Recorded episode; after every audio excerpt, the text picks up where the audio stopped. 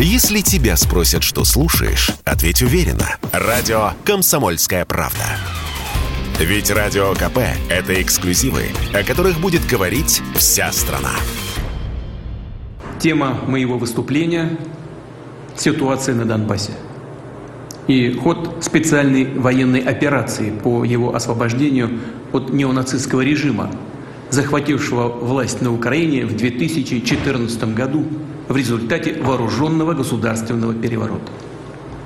Обращаюсь сегодня к вам, ко всем гражданам нашей страны, к людям разных поколений, возраста и национальности, к народу нашей великой Родины – ко всем, кого объединяет большая историческая Россия, к солдатам и офицерам, добровольцам, которые сейчас сражаются на передовой, находятся на боевом посту, к нашим братьям и сестрам, жителям Донецкой и Луганской народных республик, Херсонской и Запорожской областей, других освобожденных от неонацистского режима районов. Речь пойдет о необходимых неотложных шагах по защите суверенитета, безопасности и территориальной целостности России. О поддержке стремления и воли наших соотечественников самим определять свое будущее. И об агрессивной политике части западных элит, которые всеми силами стремятся сохранить свое господство. А для этого пытаются блокировать, подавить любые суверенные самостоятельные центры развития чтобы и дальше грубо навязывать другим странам и народам свою волю, насаждать свои псевдоценности.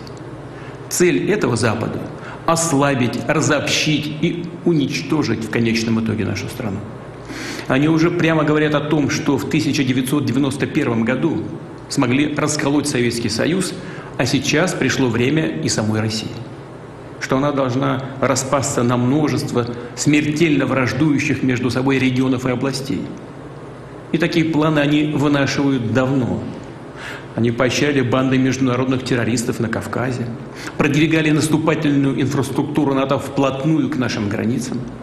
Они сделали своим оружием тотальную русофобию. В том числе десятилетиями целенаправленно взращивали ненависть к России. Прежде всего на Украине, которой они готовили участь антироссийского плацдарма. А сам украинский народ превратили в пушечное мясо и толкнули на войну с нашей страной, развязав ее, эту войну еще в 2014 году, используя вооруженные силы против гражданского населения, организовав геноцид, блокаду, террор в отношении людей, которые отказались признать власть, возникшую на Украине в результате госпереворота. А после того, как сегодняшний киевский режим фактически публично отказался от мирного решения проблем Донбасса, и более того, заявил о своих притязаниях на ядерное оружие, стало абсолютно ясно, что новое, очередное, как это уже было прежде дважды, крупномасштабное наступление на Донбасс неизбежно. А затем также неизбежно последовала бы и атака на российский Крым, на Россию. В этой связи решение об упреждающей военной операции было абсолютно необходимым и единственно возможным. Ее главные цели – освобождение всей территории Донбасса – были и остаются неизменными. Луганская Народная Республика уже практически полностью очищена от неонацистов. Бои в Донецкой Народной Республике продолжаются. Здесь за 8 лет киевский оккупационный режим создал глубоко эшелонированную линию долговременных укреплений. Их штурм в лоб обернулся бы тяжелыми потерями – Поэтому наши части, а также воинские подразделения Республики Донбасса, Донбасса действуют планомерно, грамотно, используют технику, берегут личный состав. И шаг за шагом освобождают Донецкую землю.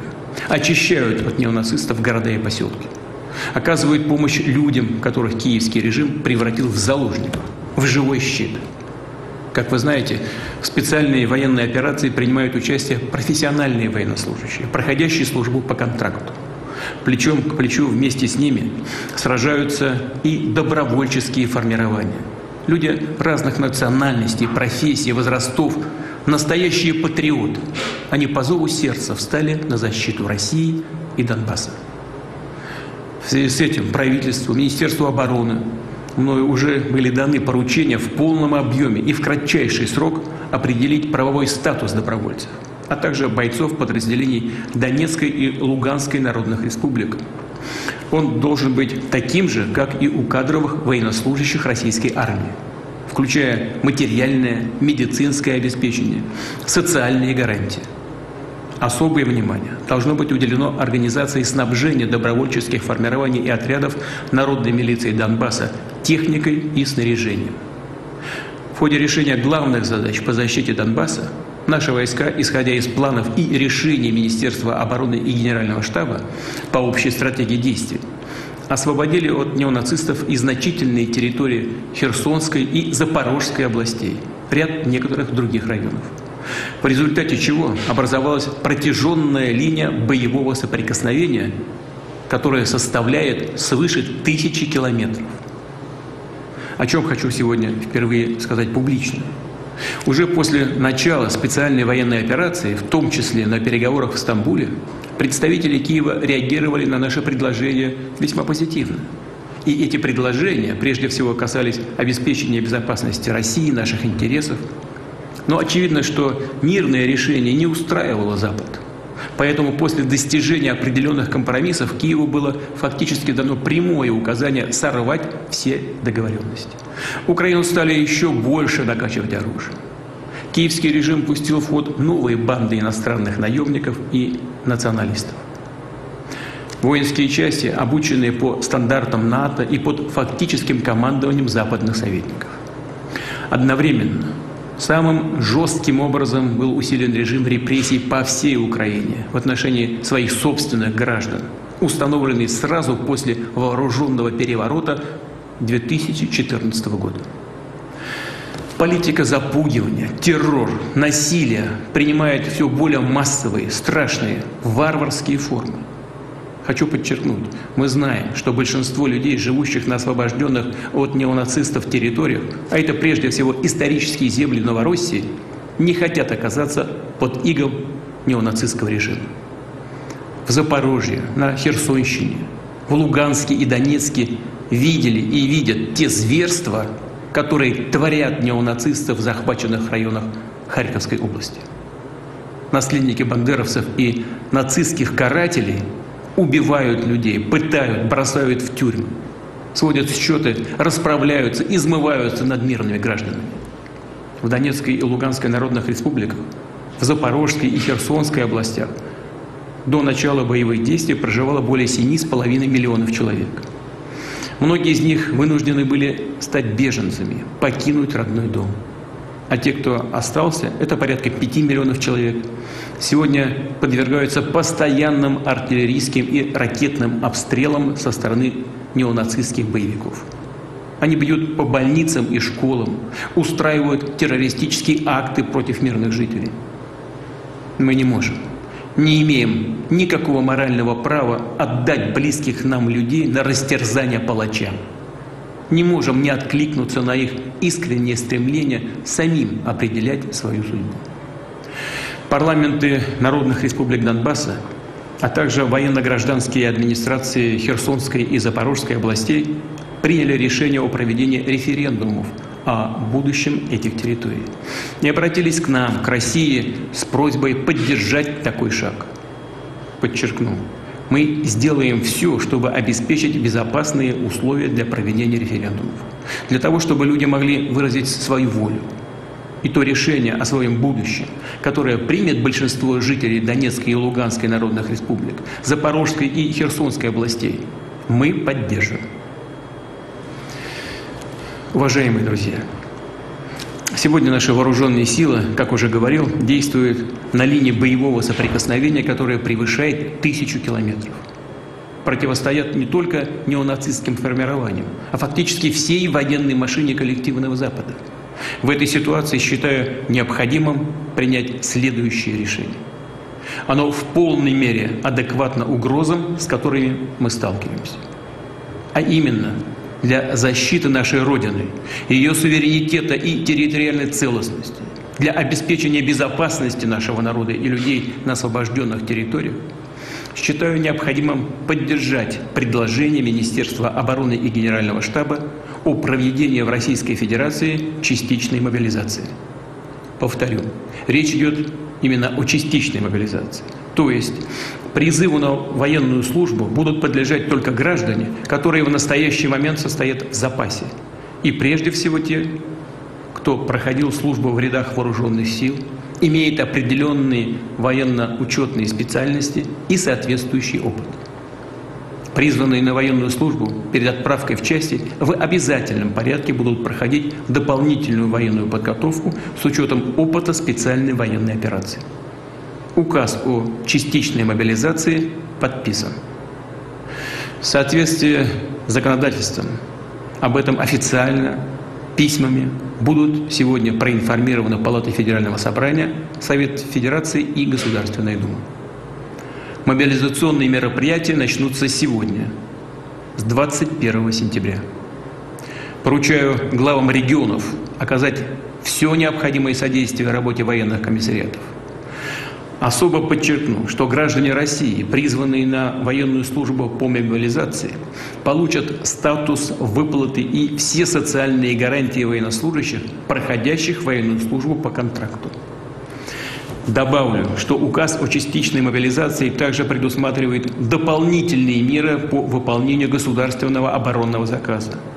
На руководителях предприятий ОПК лежит прямая ответственность за решение задач по наращиванию выпуска вооружений и военной техники, по развертыванию дополнительных производственных мощностей. В свою очередь, все вопросы материального, ресурсного и финансового обеспечения оборонных предприятий должны быть решены правительством незамедлительно. Уважаемые друзья, в своей агрессивной антироссийской политике Запад перешел всякую грань. Мы постоянно слышим угрозы в адрес нашей страны, нашего народа. Некоторые безответственные политики на Западе не только говорят о планах по организации поставок в Украине дальнобойных наступательных вооружений, систем, которые позволят наносить удары по Крыму, другим регионам России. Такие террористические удары, в том числе и с использованием западного оружия, уже наносятся по приграничным населенным пунктам Белгородской, Курской областей в режиме реального времени с использованием современных систем, самолетов, кораблей, спутников, стратегических беспилотников, НАТО осуществляет разведку по всему югу России. В Вашингтоне, Лондоне, Брюсселе прямо подталкивают Киев к переносу военных действий на нашу территорию. Уже не таясь, говорят о том, что Россия должна быть всеми средствами разгромлена на поле боя, с последующим лишением политического, экономического, культурного, вообще всякого суверенитета, с полным разграблением нашей страны. В ход пошел и ядерный шантаж. Речь идет не только о поощряемых Западом обстрелах Запорожской атомной электростанции, что грозит атомной катастрофой, но и о высказываниях некоторых высокопоставленных представителей ведущих государств НАТО о возможности и допустимости применения против России оружия массового поражения, ядерного оружия. Тем, кто позволяет себе такие заявления в отношении России, хочу напомнить, что наша страна также располагает различными средствами поражения, а по отдельным компонентам и более современными, чем у стран НАТО и при угрозе территориальной целостности нашей страны, для защиты России и нашего народа мы, безусловно, используем все имеющиеся в нашем распоряжении средства. Это не блеф. Граждане России могут быть уверены, территориальная целостность нашей Родины, наша независимость и свобода будут обеспечены. Подчеркну это еще раз. Всеми имеющимися у нас средствами. А те, кто пытаются шантажировать нас ядерным оружием, должны знать, что роза ветров может развернуться и в их сторону. В нашей исторической традиции, в судьбе нашего народа останавливать тех, кто рвется к мировому господству, кто грозит расчленением и порабощением нашей Родине, нашему Отечеству. Мы и сейчас это сделаем. Так и будет. Верю в вашу поддержку.